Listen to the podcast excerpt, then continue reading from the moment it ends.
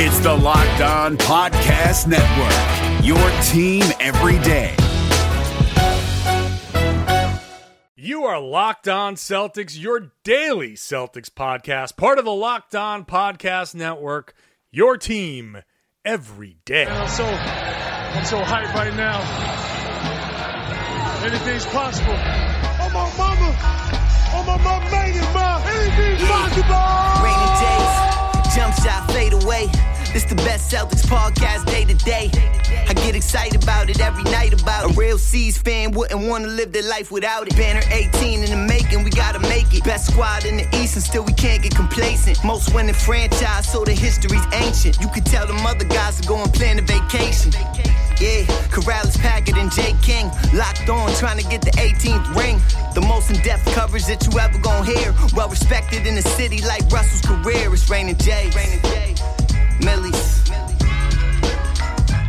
Hey there, welcome back. This is the Locked On Celtics podcast, and we want to thank you for making us part of your daily routine. This is the Monday show, and thanks for bringing us along with you as you start your work week, whether you're in the car or doing something else. We're happy you brought us along. We're the Rain of Jays. I am John Karalis. I cover the Celtics beat for MassLive.com. Joined today by my my friend, my colleague, my fellow beat writer for the Athletic, Your hero.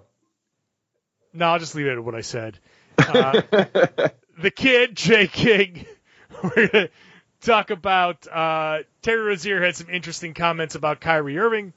Isaiah Thomas is back with the Denver Nuggets. But first, let's get some thoughts here on the Atlanta Hawks. The Celtics beat the Hawks 129 120 on Saturday afternoon. Weird start time. I, sw- I swore this was going to be a bad start, but the teams combined for 79 points in the first quarter, making me look like an idiot again. But the Celtics had a 25 point lead late in the third quarter, and then they blew it. So, Jay, the question to you is do you have any concerns that this was uh, another collapse, or was this just no Horford because of the knee, or Brad Stevens was hoping to hold out Horford because of the knee. Hayward, who turns out is now in the concussion protocol, was out. So Brad Stevens had to go to a weird lineup. Which is it for you?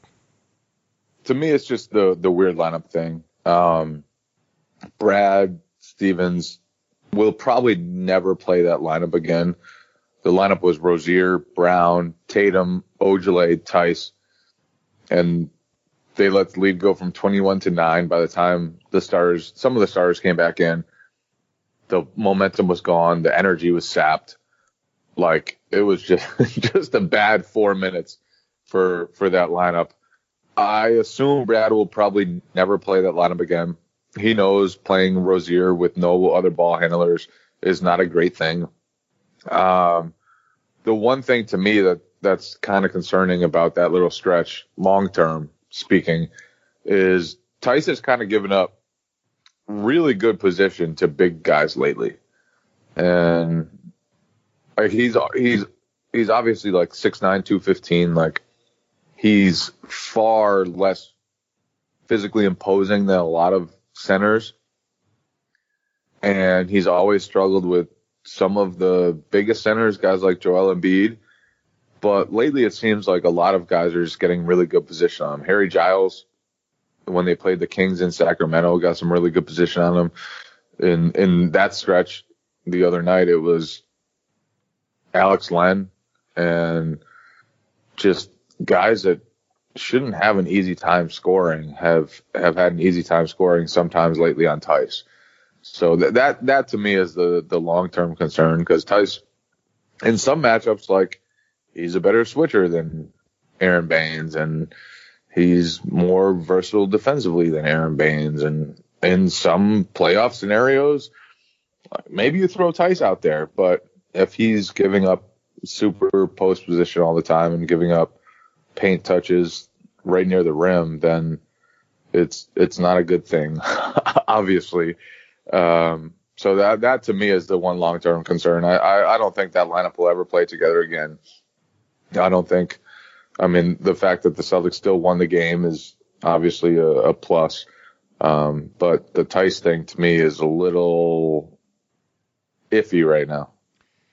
Yeah, I mean he's always been he's always had troubles here against the the bigger, stronger uh, centers. Um, I don't know. Maybe maybe there's something more there than than what we're seeing. But for now, it, it's tough when when there's anybody with any sort of size on him. It doesn't work out. Theis and Ojeleye subbed in for Baynes and Morris at 148 in the third quarter, 103 to 83. Uh, by the time Marcus Smart came in, 942 in the fourth quarter. It was 106-97. Eventually got to 112-112 and a tie game, but and that's when Smart took over. But yeah, the lineup there I think was a a, a major major part of that. After the game, Kyrie Irving kind of called those guys out a little bit, said you have to have a little bit more maturity, and that I think that was just more of a. Even though these guys don't play together very often or ever again, but uh, it's still you're you got to be better than what they were blowing blowing that lead uh, in that short stretch. I mean that was really uh, that was really tough, and it, it, it does if it, if it shakes any confidence, it's in that Brad Stevens is not going to have a ton of options if he can't go to Al Horford, if he can't go to Gordon Hayward. So that's that lineup obviously very problematic, and and hopefully we never see it again. But look, weird things happen, and if you have to play some of these combinations again, you have to have some faith that these guys are they're, they're supposed to be pretty good. And and Terry Rozier can be pretty good, and and these guys should be pretty good, but in that and together the way they were, not so great.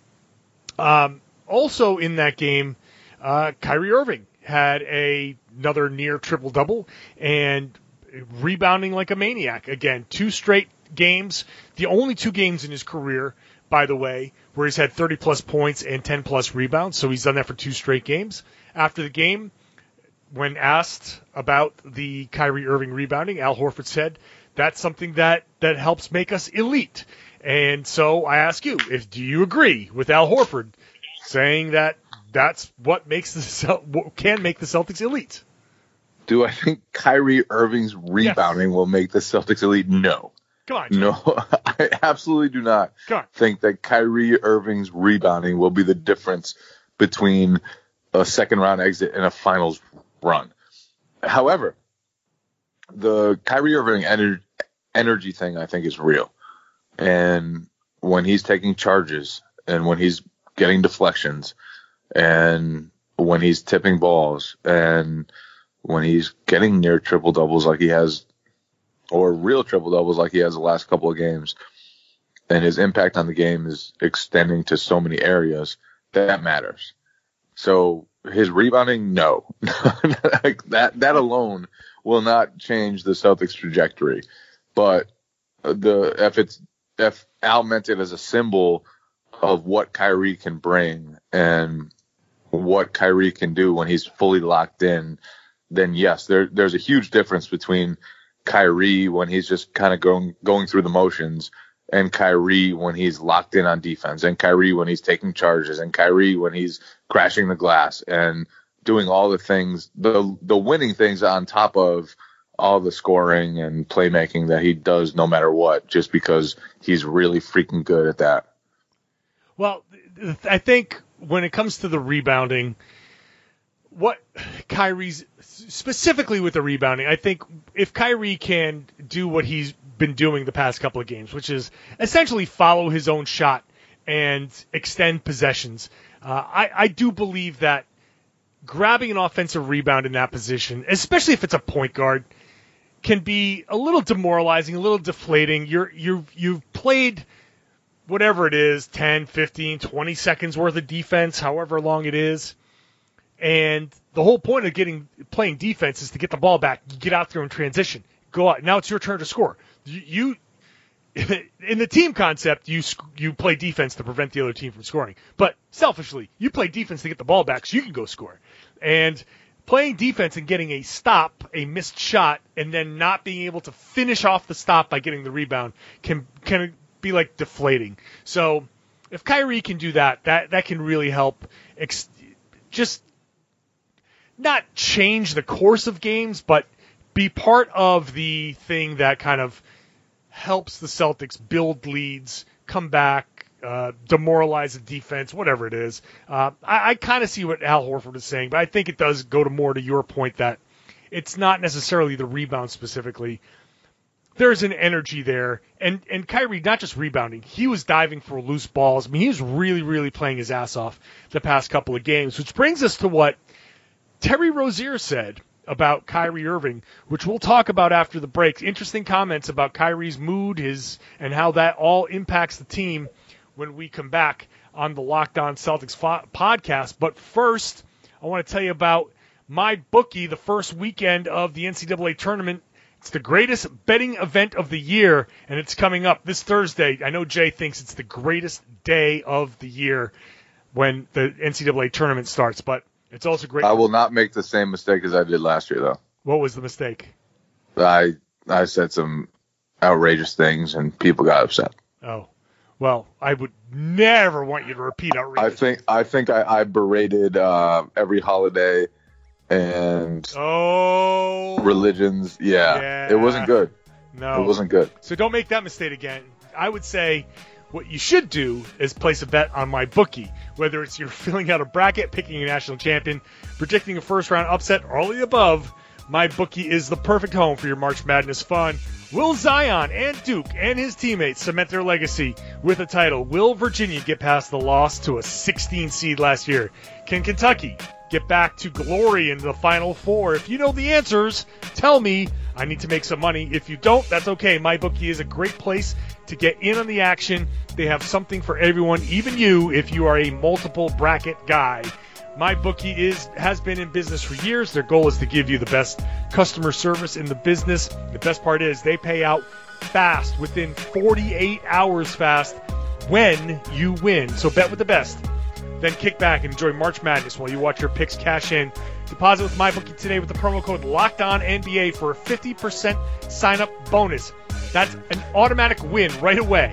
With the promo code LOCKEDONNBA at MyBookie, you get a 50% sign up bonus. With MyBookie, you play, you win, you get paid.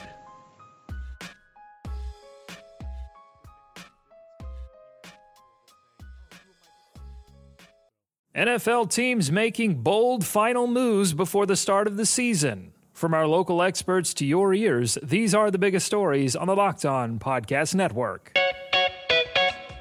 The Tennessee Titans have announced a one year deal with linebacker Jadeveon Clowney, reportedly worth $15 million. Tyler Rowland of Locked On Titans tells you if it's going to be enough to get Tennessee back to the AFC title game. In other moves around the league, the Miami Dolphins named Ryan Fitzpatrick starting quarterback, which means Tua will be backup for the time being. And the Detroit Lions have agreed to a one year deal with running back Adrian Peterson. Peterson was released by the Washington football team last Friday.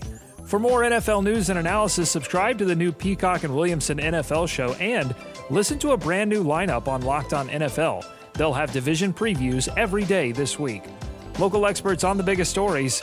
It's the Locked On Podcast Network, your team every day. You're up to date on your favorite team, but what about the competition? Here we go. John Hollinger and Nate Duncan are evaluating every bubble contender on Hollinger and Duncan. Rejecting the Screen goes behind the scenes with in depth interviews, and the Locked On NBA podcast is recapping games daily. Let the Locked On NBA network of podcasts take care of your NBA bubble scouting reports. Hollinger and Duncan, Rejecting the Screen, the Locked On NBA podcast. Subscribe to the best trio of NBA podcasts on the planet, wherever you get your podcasts.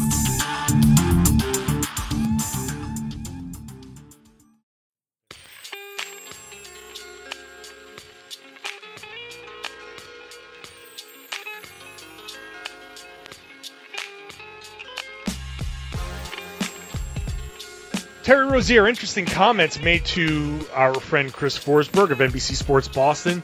He got into a uh, an unnamed car, which we will not name because they don't pay us; they pay him. But he got into this very generic car to do a segment where they drive around with a player. That is this time it was Terry Rozier, and they spoke to Terry. It was not a Toyota Corolla, but we'll pretend it was a Toyota Let's Corolla. pretend it was some yeah something crappy like a Toyota Corolla. I, I I drive a Toyota Corolla, John. Yes. I do not. So Terry Rozier said to Chris Forsberg that basically, and I'll summarize, that when Kyrie Irving is in a good mood, the Celtics are in a good mood, and the Celtics play well, and everything kind of feels great. And when Kyrie Irving is in a bad mood, which he was, especially coming out of the uh, All Star break, then the Celtics kind of struggle, and they they essentially follow the mood of their leader. And it's very interesting, and it was very candid and forthcoming of Terry Rozier to say that about Kyrie Irving. And uh, I don't necessarily think that Kyrie Irving would disagree. He was, again, out of the All Star break, very, very moody, very upset. It seemed something was clearly bothering him. He wasn't coming out with the team for layup lines. He was coming out late. He was sitting away from the bench at the end in front of that little thing, that little whatever billboard thing at the end of the bench. He was clearly disconnected, and and the Celtics looked terrible. Then they went on that plane ride. They went out west, and that first practice out west, he kind of opened up and said, "Yeah, you know, I, I got to let some of these things go. Uh, it's not good."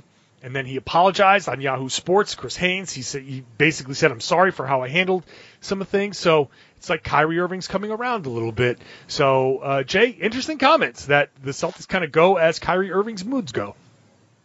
Yeah, and I, I don't think it's that like clear and clear cut.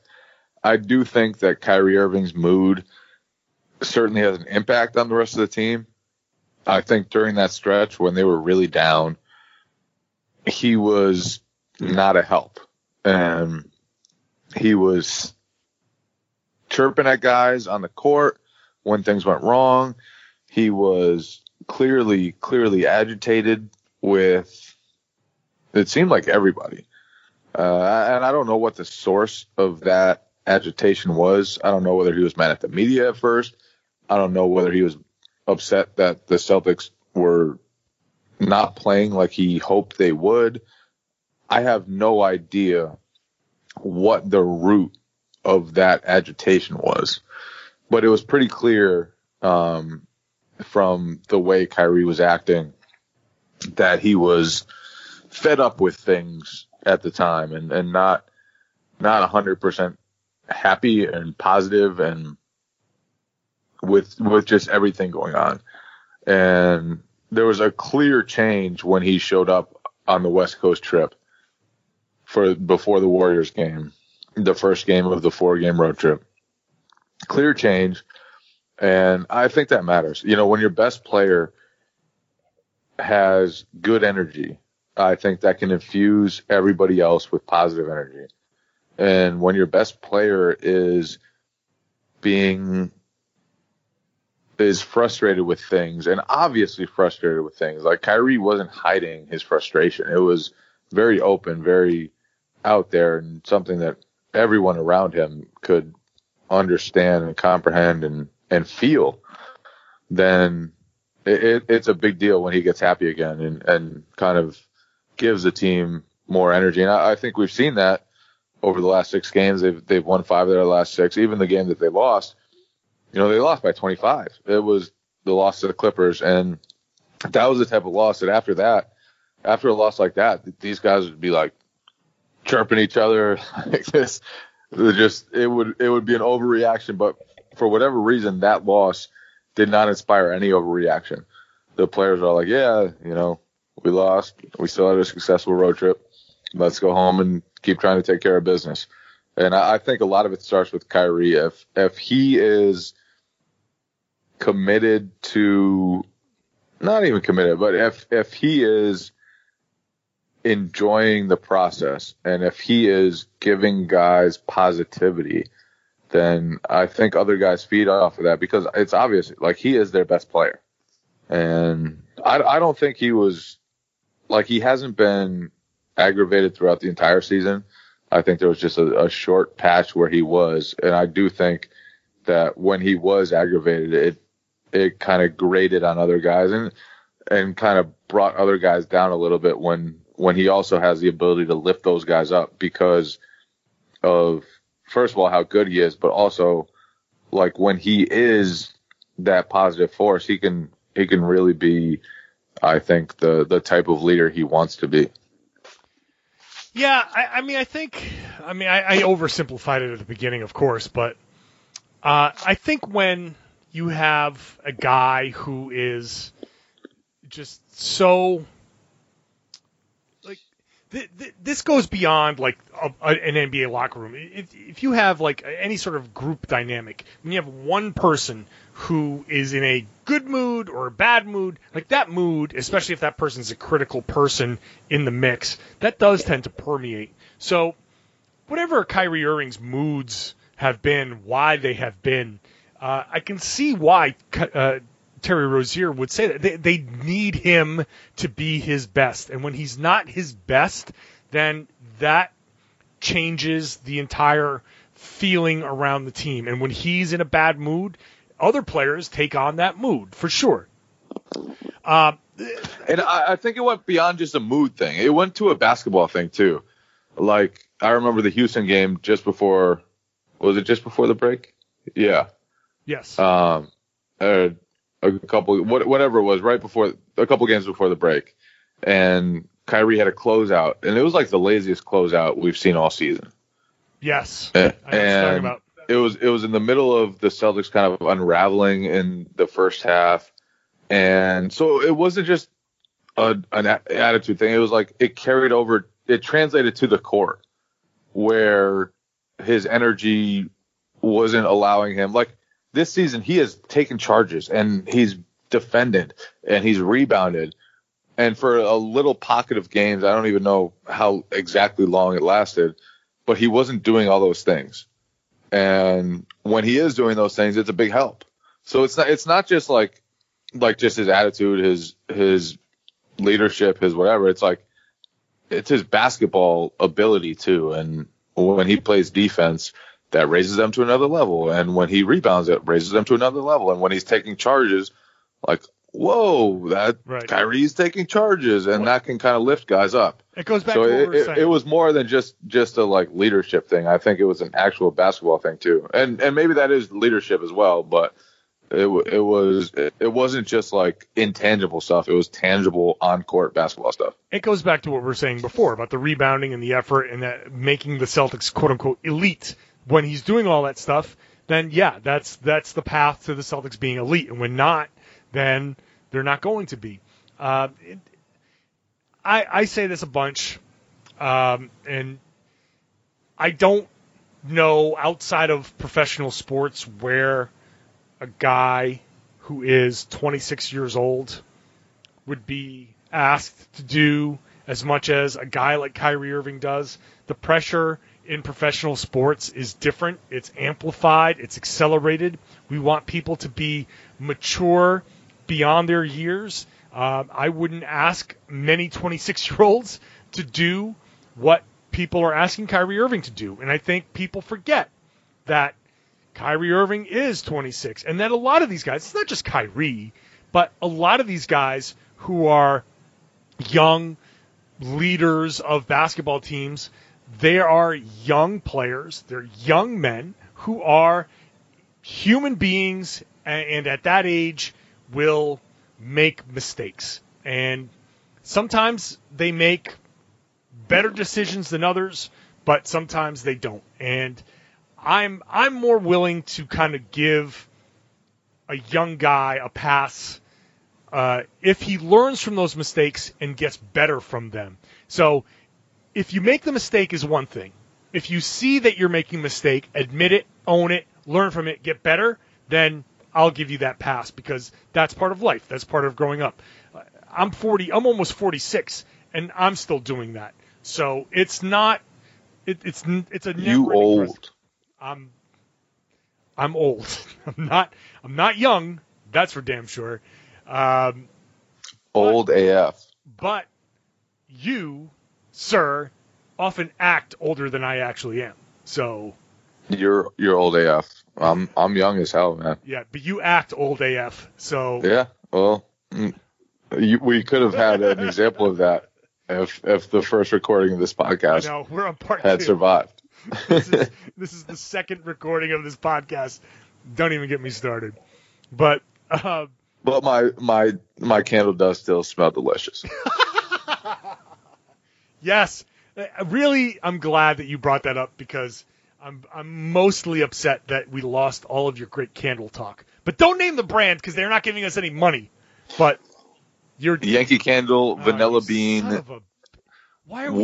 so it, it crackles as it burns, and it just it just smells like, or it it sounds like uh, a fire in the fireplace, and it just just makes me feel at home and cozy, and I'm a big fan of the vanilla bean scent as well. I, I I can appreciate your candle, uh, your your love for the vanilla bean candle. That's also something like a 60 year old dude would be loving. Yeah, no, no, I, I, I admit it's, it's my age showing a little bit. I I am old, but you act old, and I don't know which Yeah. worse. Uh, probably, probably being old, but no. uh, all right, well, just leave it at that. We'll take a break. When we come back, we're going to talk about Isaiah Thomas coming back, and then we're going to hand out some tacos. Isaiah Thomas coming back as a member of the Denver Nuggets.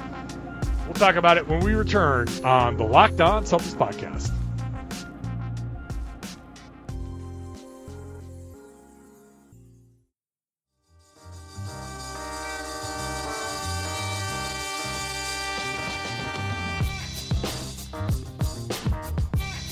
Nuggets, Boston Celtics, Monday night.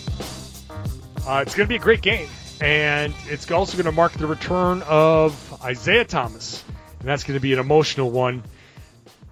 Guys, uh, after the Hawks game, talked about welcoming Isaiah back. Al Horford, Marcus Smart, uh, Isaiah Thomas uh, talked about his return in an article that we're not supposed to talk about.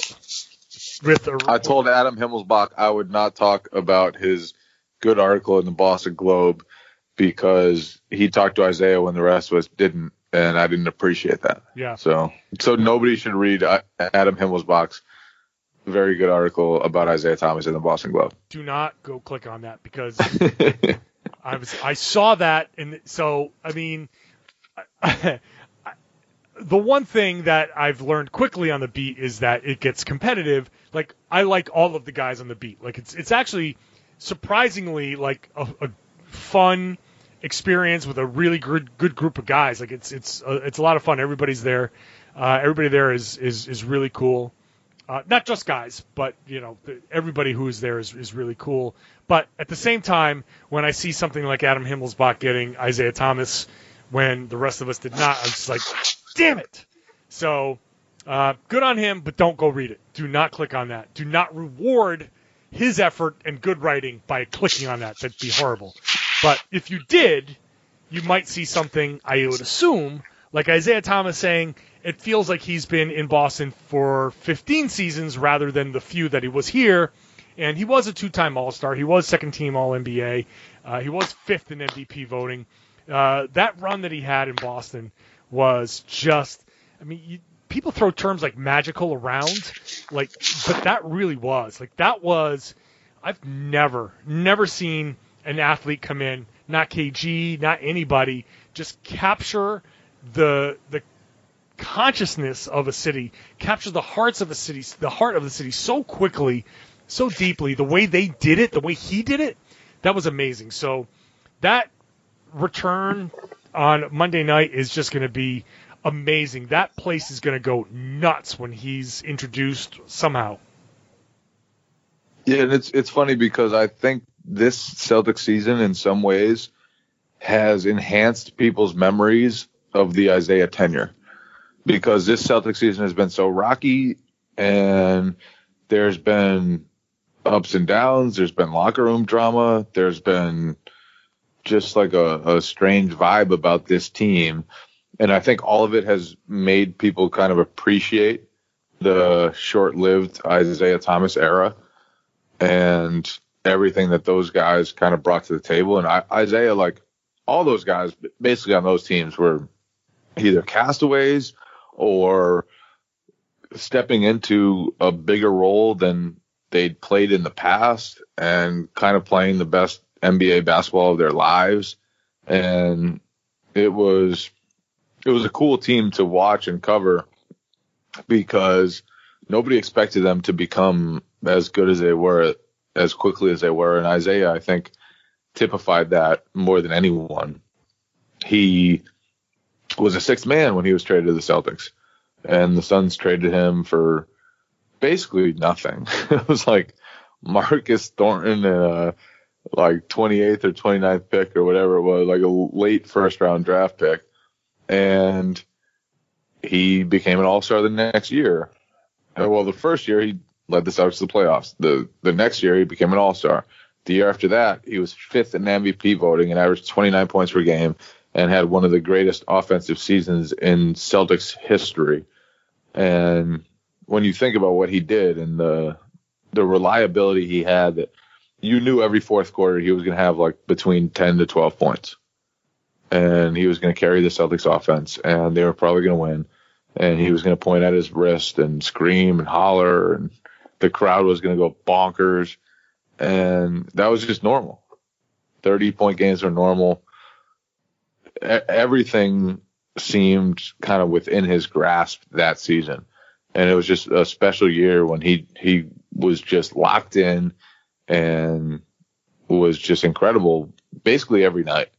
And he was like that that season was was a lot of fun to cover because you never knew what special thing Isaiah Thomas was going to do that night but you kind of figured he was going to do something special. And he was just like clockwork he just did it every single game. And I, mean, honestly, that it was it was really remarkable to watch what he did at, at his size, and the fact that he had only been a one-time All-Star. He had he was so sh- shortly removed from being a sixth man, and just kind of took Boston by storm, took the NBA by storm, and helped lead the Celtics to the Eastern Conference Finals. Even while he was, we didn't even know it at the time, but he was playing through a busted hip and played through it to the extent that he's kind of torpedoed his career, and which is really sad. Um, that he's now out of the rotation and making a lot less money than he could have made, and that this injury has really affected him the way it has. But that short tenure in Boston, he was unbelievable.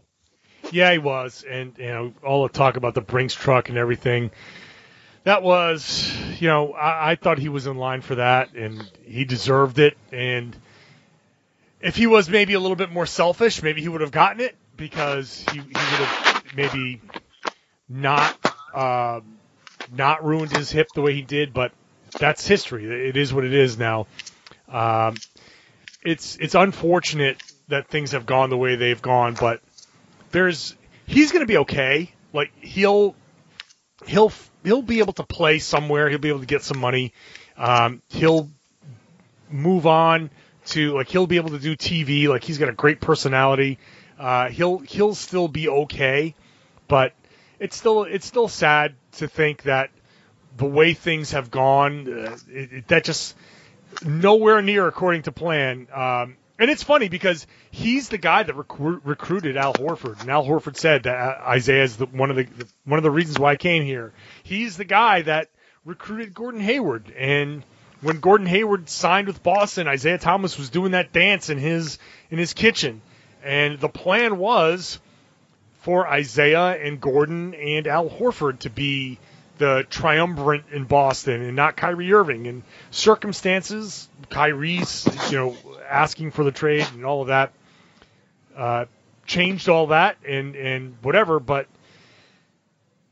you know, it, it's just, it's sad. I like, you, I, as you get older, and you try not to have these emotional connections to players, but Isaiah Thomas, you can't, you can't help but, but get attached to a guy like that. The way what he gave, what he played through, um, after his sister's death, after everything, like just just unreal. Um, I hope he plays in this game, and I hope Mike Malone. Um, and if I was Mike Malone, I would play him. I would find a spot in the first quarter, in the middle of the first quarter. You sub him in. You let him get that standing ovation, and you you see if he can come in and ride that wave of emotion to a hot first quarter and if I'm Brad Stevens and I see this and he and, and Isaiah Thomas comes in and gets that big crowd pop and and hits a couple of shots, I'd call that timeout right away because otherwise that thing's going to cascade out of control. Isaiah Thomas could go off and, and like recapture that magic if they're not careful. Oh, you you so you're predicting a huge night then? I mean, it's I'm not predicting anything, I, uh, but I, would it surprise you? Would it surprise if if Isaiah Thomas came in at the seven minute mark, and or the five minute mark, let's say, because they call a timeout in the six minute mark. So if he came in at the five minute mark and the the goal was to get him three minutes to see can he get hot, um, wouldn't it be just like would it surprise you at all, Jay, if he came in just bang two, three, three pointers like right away? Like that wouldn't surprise me at all. No, that'd be pretty Isaiah of him. Yeah. and I do hope Mike Malone plays him. But Mike, I mean, Mike Malone has a tough decision to make because on the one hand, it's Isaiah Thomas returning to Boston and available to play for the first time since he left Boston, which is a Right. big deal. He's been he's been hurt every game since or resting every game since. Uh, he's never suited up against Boston since the Celtics traded him. Um, and on the other hand, they're competing for the number one seed in the West. And Isaiah minutes have not gone according to plan so far. And Denver has Monte Morris, who's been one of the better backup point guards in the league, and they want to give him those backup minutes. So I do hope for Isaiah's sake that he's able to play a few minutes and the crowd is able to appreciate him and he gets that moment back in Boston with the video tribute and the standing ovation and everything else. Um, but I'm not sure entirely what to expect from the night because it is a weird situation where this guy who was a superstar two years ago is now on a minimum contract and out of the rotation and now suddenly playing his former team where he was fantastic and where everyone adores him and he's suddenly like a total bit piece who has probably hurt his team more than helped it during the minutes he's on the court. Yeah, well, we'll see what happens. We'll we'll be podcasting right after that, so it could be after a DNP, could be after 20 minutes and 25 points. Uh, it's so hard to guess what's going to It happen. could be after Kyrie decapitates Jamal Murray yes, on the court. It could be. It could be. He did say he remembers that, and that's going to be a subplot to all of this because Jamal was going for his 50, and uh, that was not appreciated. So everybody knows about that, and that's going to make things a lot interesting. Uh, pretty interesting as well. Before we go, it's taco time. Speaking of Kyrie, let's hand out our weekly tacos. It's our weekly awards, and uh, Kyrie gets a taco. No, Kyrie is an absolute taco maestro this week. he is feed that man. Feed him feed that man tacos. A triple double. beef and almost triple- tortillas and sour cream and cheese. Just feed him. and the guac for free. No extra charge for the guac. Oh no, Kyrie. no doubt. As much guac as he wants. And same with uh, Jaylen Brown. Jaylen Brown has been playing some ball lately, and it's good to see that he's been balling out because um, he's he's just really the past few months he's really really been doing well. Um, I'm I'm not uh, a team start Jaylen, but uh, I, I like what the where he's been going. 8 of 14, 23 points against the Hawks. Another great game. I mean, this dude's been been killing it, and he's been hot from three too. Three of five against the Hawks. Just uh, uh, just awesome for Jaylen Brown. Yeah, and I think more than starting, the important thing now is that he's closing. And he's earned himself back into the closing lineup. And sometimes Brad Stevens has sat Jayson Tatum. Sometimes he sat Marcus Smart. Sometimes it'll be Marcus Morris. But lately, Jaylen Brown has has closed a lot of games, and I think that's a testament to kind of how far he's come from his dip in the first two months. The first two months of the season for him were just no good, and ever since then he's been on the rise and he's been playing better than ever lately. And Brad Stevens has rewarded him with closing minutes that he really had to earn. like Jaylen really, really had to have three good months of play Yep. to to fight his way back into that closing lineup, and now he's there. So shouts to him. Definitely, definitely. I'm also giving a taco to Marcus Morris. Mook back in the taco truck. Mostly because he's been rebounding like a fiend. 19 points, 11 rebounds against the Atlanta Hawks, and then 21 points, 13 rebounds against the Sacramento Kings. And hey, he's been shooting pretty well from three as well. Three of seven against Sacramento, uh, two of six against the Atlanta Hawks. That is five of 13. Hmm, quick math. I think that's over 38%, Jay. It's about 38.5% according to calculations I did during the first recording of this podcast. but Mook also took this probably the single worst shot of the Celtics season with 19 seconds on the shot clock and less than a minute left in the game. The Celtics were ahead. I think it was by five or six. Six. he ended up getting yanked. And I, I want to share this story because one, I didn't have the chance to write about it because my story was about Marcus Smart and it didn't really fit into the story I was writing. And two, because I think it's pretty telling. Um, so I asked Marcus Morris two questions and they were both about Marcus Smart. I knew I was writing about Smart. So I wanted to ask Marcus Morris about Smart. And, uh, he, he glowed about Smart, but he also during the second answer just kind of went off into, man, I made some boneheaded plays. and one of those was the shot we just talked about. The other was the inbound play where he just passed it straight to Kevin Huerter. And so I asked him, did you hear from the coaching staff after the shot? he said, nah, but I heard from the fans. and when the fans yelled at me, he said, I looked at the clock I said, "Oh shit, there's 40 seconds left," and uh, so I, I, I just thought I'd share that story because it was kind of a, a quick glimpse into Mook trying to be accountable, and literally, I, I wasn't even planning to ask him questions about the shot he took because it didn't end up mattering, and Celtics ended up winning, and whatever. Like I figured he probably knew he shouldn't have shot it, um, but he he wanted to let the world know that he knew that he had fucked up. and, and, so it was pretty funny.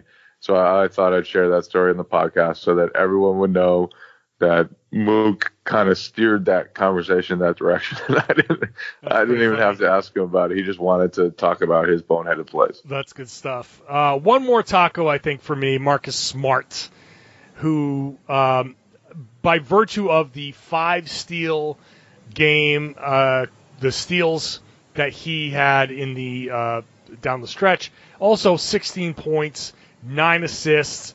Uh, the just just really, uh, I think, doing it all in that game. Not not so much necessarily in the Sacramento game, but I'm I'm generous. I'm feeling generous. Marcus Smart gets the taco from me. Yeah, we can give him a taco. The the Hawks game was was very worthy. The the funniest moment to me um, from that game was when he was in the post and Trae Young was on him and he threw like a crazy over the shoulder pass that to a cutting Jayson Tatum that wasn't even close to Tatum and just got picked off. And the Hawks went the other way. But then he came back and hit a transition three and I think the Hawks called a timeout, and Smart would just kind of start laughing, like, "Yeah, I messed that one up." and he had already made a, a couple plays redeem himself by then, but it was just kind of like, "Yeah, what was I thinking there?" Before we go, so, can we just talk about? We didn't talk about this on the first attempt of the podcast, but we'll do it now. Ooh, yeah. new wrinkle. New wrinkle. The Terry Rozier alley oop that might have been the worst of all of the bad Terry Rozier alley oops. That might have been the worst. That thing was like almost at the top of the backboard. It shot off the top of the backboard. I mean, you could have been Robert Williams on a pogo stick and still not gotten that ball. Like just a just a funny moment. And the best part, the best part was Robert Williams getting up off the bench to celebrate, seeing the ball carom off the top of the, the backboard, and still raising the roof anyway. Like that was, I think, an all-around hilarious moment from that game.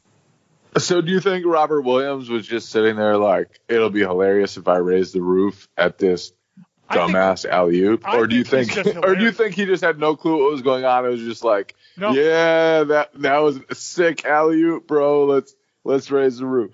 I think I think he's a really funny guy, and I think he was getting up, and he was like, you know what? I'm up anyway. I'm just gonna raise the roof, whatever. I think I think he's just funny, and that that was I think that was him kind of cracking a joke at the whole thing.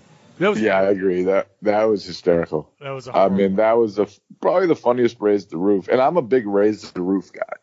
are you really? I think raise the roof is an underrated celebration. I'm a I'm a big raise the roof guy. Um, and when you want to do it ironically, like Robert Williams did, I, I'm even more all in. Uh, Give me give me that. Like I I laughed for hours after that. That no lie, really like that was yeah. really funny. that was incredible. All right. Incredible is us doing this podcast for the second time. This time, I swear, I've got the recording. I don't know what happened the If- last time. If you didn't record this, I will drive to your place and I will slap you. you can try, but I did record it. Um, you, you fucked things up by going for the pizza, and you that that's your fault. I'm blaming this on you. It's not my fault. Whoa, whoa, whoa. so people don't even know that I left the podcast Yeah. to go The grab first edition of this podcast had Jay in the middle of the show, like five minutes in, being like, "Oh wait, my pizza's here. Two pizzas. You, had, you ordered two pizzas." Yeah, it was it was a special. It was the same price as one and get two. So what was I gonna do? Just order one? Two for the price. Kind of lunatic would do that. No, I would I would do the same thing. Yeah. So, but that's what happened, and whatever. We're here. We did a second podcast, and I swore I was gonna we're gonna stick to time, and we still went 44 minutes. Oh well, that's what we do on the Locked On Celtics podcast. All you new listeners, shouts to you. Hope you've enjoyed the show. All you regular listeners, shouts to you again. Hey, by the way, everybody who came up and said hi in the past, uh, whether we were on the road, some people on the road said hi. Some people over the past couple of games have come and say, hi. if you see us, me, Jay, Sam, come say hi, man. I love meeting everybody. We love meeting everybody. Come shout us out. Come say hi. Give us whatever. So, although I will say one thing before we go. People keep asking to buy us beers after games, and after a game is the worst possible time because we're downstairs, like we run down. It's the locker room. We gotta we gotta get all the interviews. We gotta transcribe all the interviews. We gotta write our stories. We gotta record our podcast. There's no way we can do anything after a game. So, but thank you, thank you everybody for for the thought. It's awesome. But if you're out there and you see us, definitely come say hi. We'd love to meet everybody. All of you regular subscribers, go ahead and give us a five star rating, a good review. Share the podcast. Tell everybody. Listen to the Locked On Celtics podcast here on the Locked On Podcast Network. Yeah, Karalis, Packard, and Jay King. Locked on Celtics.